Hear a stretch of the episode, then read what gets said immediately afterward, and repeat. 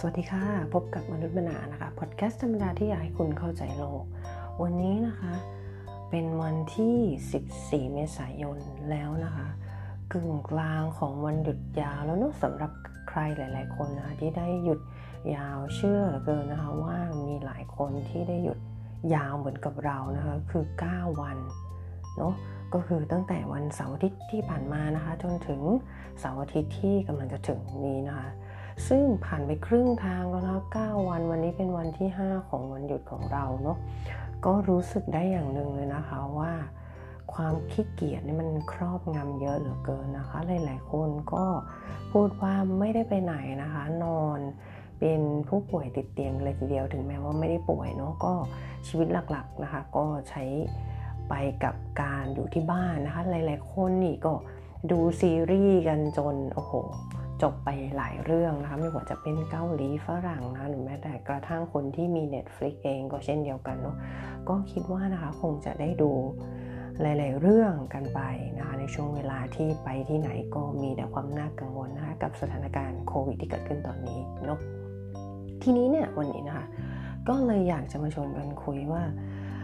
หยุดยาวแบบนี้บรรยากาศที่เกิดขึ้นอย่างหนึ่งนะ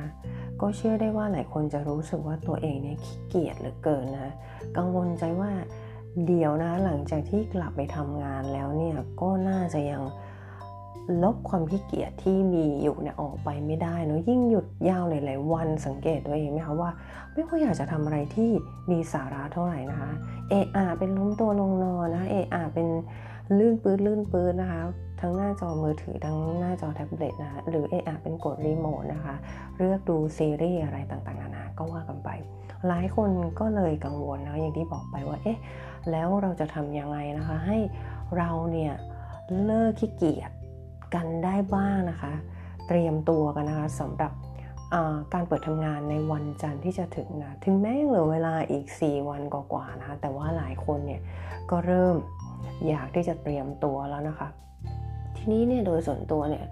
ก็อยากจะขอแบ่งปันนะคะวิธีการที่ก็ต้องบอกว่าหลาย ๆ วิธีเนี่ยก็ทำแล้วก็ได้ผลมาแล้วนะมาฝากกันนะเดี๋ยวจะมีอะไรบ้างนะคะลองไปฟังกันดูได้เลยค่ะ ข้อแรกนะคะเรานะจะต้องเริ่มทำสิ่งที่ตั้งใจจะทำให้เร็วที่สุด เริ่มทำให้เร็วที่สุดคืออะไร คือคิดให้มันน้อยค่ะ อย่าคิดเยอะ อย่าคิดข้อดีข้อเสีย อย่าคิดถึงอะไรมากมายนะ สมมุติว่าเราบอกว่า อืมเย็นนี้เนี่ยเราอยากจะทำกับข้าวกินเอง คุณไม่ต้องคิด อุ้ยทำอะไรดีนู่นนี่ คุณเลือกให้เร็วที่สุดนะคะ แล้วก็รีบไปซื้อของนะคะ แล้วก็รีบลงมือทำให้เร็วที่สุด เพราะถ้าคุณคิดเยอะเมื่อไหร่สังเกตไหมคะว่าคุณจะไม่ได้ทำ พราะคุณคิดเยอะอะเช่น เอออยากทำกับข้าวกินเอง คิดไปต่อ อุ๊ยจะทำอะไรกินดีอะคิดไปต่อ แล้วก็มานั่งอะสุดท้ายอะไรคะคุณก็นั่งจุ่มปุ๊บแล้วก็เปิด YouTube แล้วก็ดูเมนูนู่นนั่นนี่นะคะ สุดท้ายอะไรรู้ไหมคะพอถึงเวลาอาหารเย็นกลับกลายเป็นว่าคุณยังไม่มีความพร้อมอะไรเลย ที่จะทำไม่ได้ตามแผนอย่างที่อยากจะทำนะคะ ดังนั้นอย่างที่บอก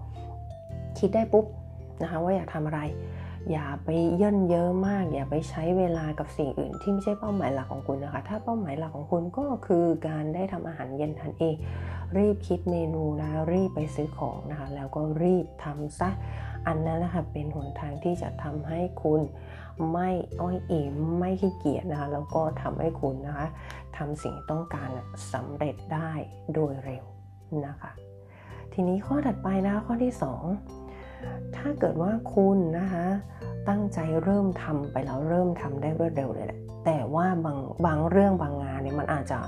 ไม่ได้สามารถทำให้เสร็จเร็วได้ภายในไม่กี่ชั่วโมง หรือภายในวันเดียว หรือภายในไม่กี่วันนะมันจะต้องมีการลงทุน ลงแรง ลงเวลาอะไรก็แล้วแต่เนี่ย เรื่องนี้เองเนี่ยก็ค่อนข้างเป็นปัญหาที่หลาย ๆ คนพบเจอเนาะว่าพอความสำเร็จเนี่ยมันไม่ได้มาได้ในระยะเวลาอันสั้นเนี่ยเราก็มักที่จะท้อแท้นะคะแล้วก็ลดละเลิกนะคะความความพยายามที่มีเนี่ยไปในท้ายที่สุด แล้วเราก็จะกลับมาขี้เกียจนะคะที่จะทำในสิ่งที่ตั้งใจไว้นะคะยกตัวอย่างนะคะ เช่นเรื่องของการ ซ้อมวิ่งแล้วกันเนาะสมมติว่าหลาย ๆ คนเนี่ยมียังคงมีแผนการแข่งนะคะที่จะต้องไปร่วมนะบางคนก็อยากจะไปแข่งฮามาราธอนนะบางคนก็อยากจะไปแข่งมาราธอนซึ่งไอการวิ่งระยะยาวประมาณนี้จริง ๆ แล้วมันก็ต้องมีการฝึกซ้อมที่เหมาะสมนะคะการด้นสดเนี่ยก็คงไม่เป็นอันก็ขอโทษทีนะก็คงเป็นอันตรายต่อสุขภาพมากกว่านะคะ ดังนั้นแล้วเนี่ยสำหรับการวิ่งแบบเนี้ย แน่นอนคุณต้องมีการตารางการซ้อมนะคะ ในระยะเวลาที่พอเหมาะพอควรนะคะ 3 เดือน 4 เดือน 5 เดือนบางคนเตรียมตัวกัน นานเป็นครึ่งปีเป็นปีเลยก็มีด้วยซ้ำเนาะทีนี้เนี่ยไออย่างที่บอกไปนะคะว่า ทีนี้พอความสำเร็จหรือว่าแผนที่จะต้องทำเนี่ยมันยาวนานแล้วก็ผลลัพธ์เนี่ยมันรอนานเหลือเกินหลาย ๆ คนถอดใจทำยังไงดีนะคะ ประเด็นที่ข้อ 2 อยากจะบอกก็คือว่าคุณจะต้องลงทุนนะคะเพื่อให้ตัวเองเนี่ยเกิดความเสียดายเสียดายในสิ่งที่คุณลงทุนไปนะคะว่าไม่ว่าจะเป็นทุนทางการเงินนะคะ ทุนทางเวลาหรือทุนในเรื่องของความทุ่มเทที่คุณจะต้องทุ่มลงไปนะคะบางคนนะคะอะลงทุนการเงินบางคนเสียดายเงิน เช่นโอ้โหเสียค่าสมัครไปละ เสียค่าจองที่พักไปละ ซื้อรองเท้ามาใหม่ล้วบางคนซื้ออะเป้น้ำวิ่งมาใหม่ล้วนะคะ สิ่งเหล่านี้เองก็อาจจะทำให้คุณนะคะรู้สึกเสียดายนะคะ แล้วก็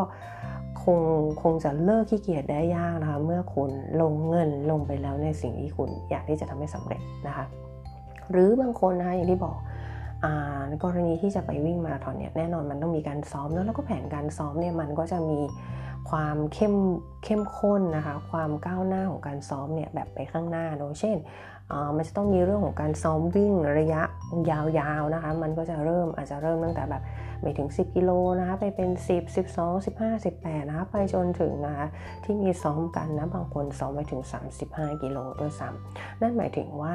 ความก้าวหน้าที่เป็นแบบขั้นบันไดเนี่ย คุณจะเสียมันไปเมื่อคุณ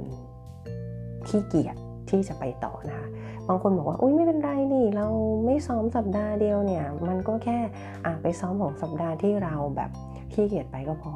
คือจะบอกว่าความสามารถของร่างกายนะคะ สมรรถภาพทางสมรรถภาพทางกายก่อนไป สมรรถภาพทางกายบางทีมันลดลงแล้วไม่สามารถคืนกลับมาได้แบบ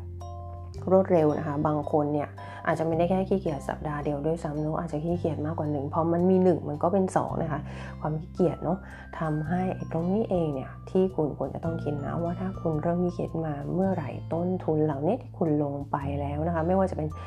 เงินหรือแรงอย่างที่บอกไปเนี่ยคุณก็จะเหมือนเสียเปล่ามันไปเลยเนาะอันนี้ก็อยากจะให้คุณนะคะได้มี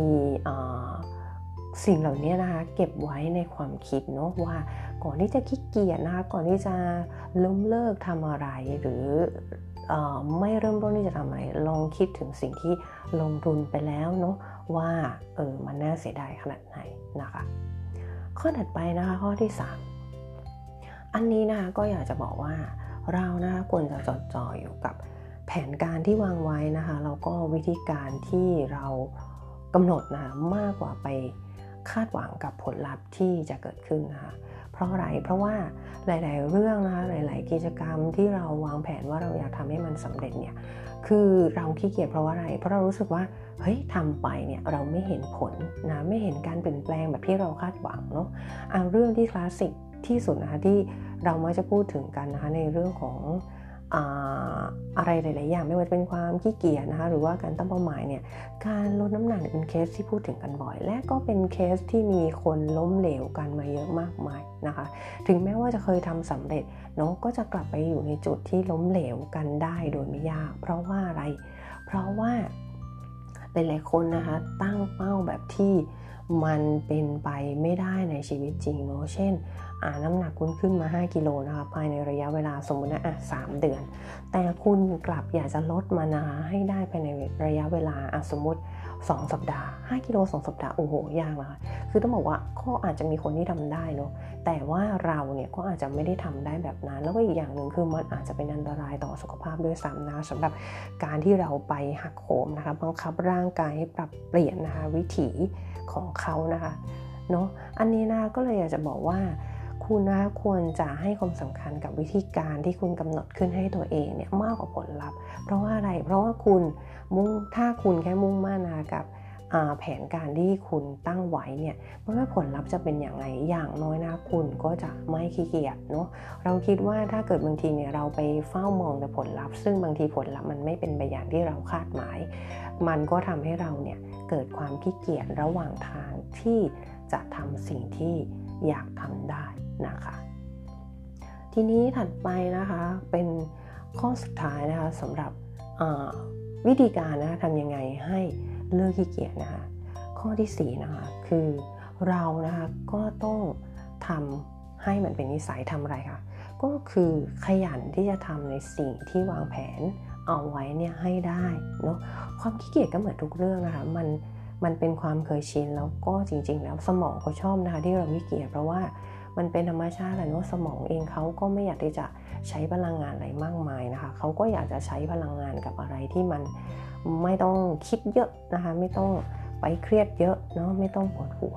นั่นก็เป็นเรื่องเป็นสาเหตุอันหนึ่งเหมือนกันเนาะว่าทำไมคนเราถึง พร้อมที่จะขี้เกียจมากกว่าพร้อมที่จะขยัน เหมือนความขยันมันต้องใช้แรงผลักนะคะ แต่ความขี้เกียจเนี่ยมันง่าย คุณล้มตัวลงนอนกับคุณยันตัวเองขึ้นมาจากเตียง อันนี้ก็เห็นแล้วนะว่าอะไรที่มันยากกว่า อะไรที่มันใช้พลังมากกว่า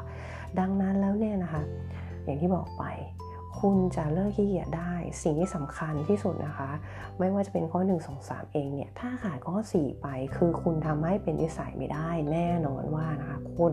ก็จะกลับไปขี้เกียจซ้ำแล้วซ้ำอีก แล้วสิ่งที่คุณทำมานะ มันก็เหมือนกับคุณนับหนึ่งแล้วไปไม่ถึง 10สักทีนะคะ ก็ย้อนกลับมา อยู่จุดเดิมเริ่มนับหนึ่งใหม่ไปเรื่อยๆนะคะ ในขณะที่คนที่เขาสามารถจะ ประคับประคองนะคะความขยันของเขาอะให้ไปต่อข้างหน้าได้จนสำเร็จเป็นเรื่องๆไปเนี่ยเขาก็ได้รับผลสำเร็จนะคะ จากความพยายามของเขาออกไปในท้ายที่สุดเนาะก็นะคะหวังว่าในช่วงสงกรานนะคะที่หลายๆคนก็อย่างที่บอกเนาะว่าหยุดยาวอยู่กับบ้านกันแบบนี้นะแล้วก็รู้สึกว่าตัวเองขี้เกียจเหลือเกิน อยากจะเลิกขี้เกียจเนี่ยก็ลองนะคะสี่ข้อที่ว่ามาลองกลับไปคิด ลองกลับเอาไปประยุกต์ใช้นะคะ แล้วได้ผลยังไงก็ลองเล่าสู่กันฟังได้นะคะ สงกรานเองจริงๆแล้วเนี่ยก็เป็นปีใหม่รูปแบบหนึ่งนะคะก็ถือว่าเป็นปีใหม่ไทยเนาะสำหรับใครนะคะที่ในช่วงปีใหม่ที่ผ่านมาเนี่ยยังไม่ได้ตั้งเป้าหมายที่จะทำอะไรดีๆ ให้กับชีวิตตัวเองเลย หรือว่าตั้งไปแล้วแหละแต่ก็ยังไม่ไปถึงไหนเท่าไหร่นะคะ ใช้ช่วงปีใหม่นี้นะคะ ปีใหม่สงกรานต์ปีใหม่ไทยของเรานะสงกรานต์เนี่ย ตั้งเป้าให้ตัวเองอย่างน้อยนะคะ สิ่งที่ดีที่สุดเลิกขี้เกียจเนี่ยก็จะมีอะไรดีๆ เกิดขึ้นในชีวิตได้เยอะแล้วเลยล่ะค่ะ ลองทำกันดูนะคะ จนกว่าจะกลับมาพบกันใหม่กับมนุษย์มนาพอดแคสต์ธรรมดาที่ใหญ่คุณเข้าใจโลก สวัสดีค่ะ